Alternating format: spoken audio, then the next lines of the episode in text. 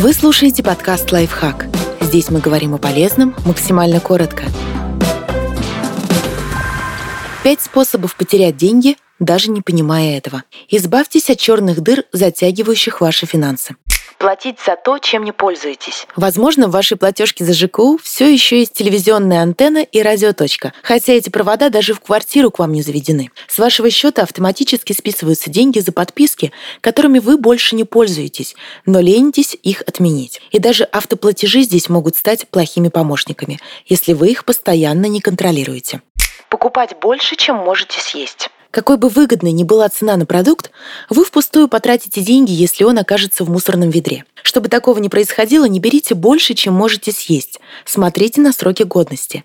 И, конечно, составляйте меню. Оно поможет оптимизировать закупки так, чтобы грамотно распределить продукты по дням и избежать излишков невнимательно читать документы. С точки зрения закона, если вы подписали бумаги, значит согласны со всем, что в них написано.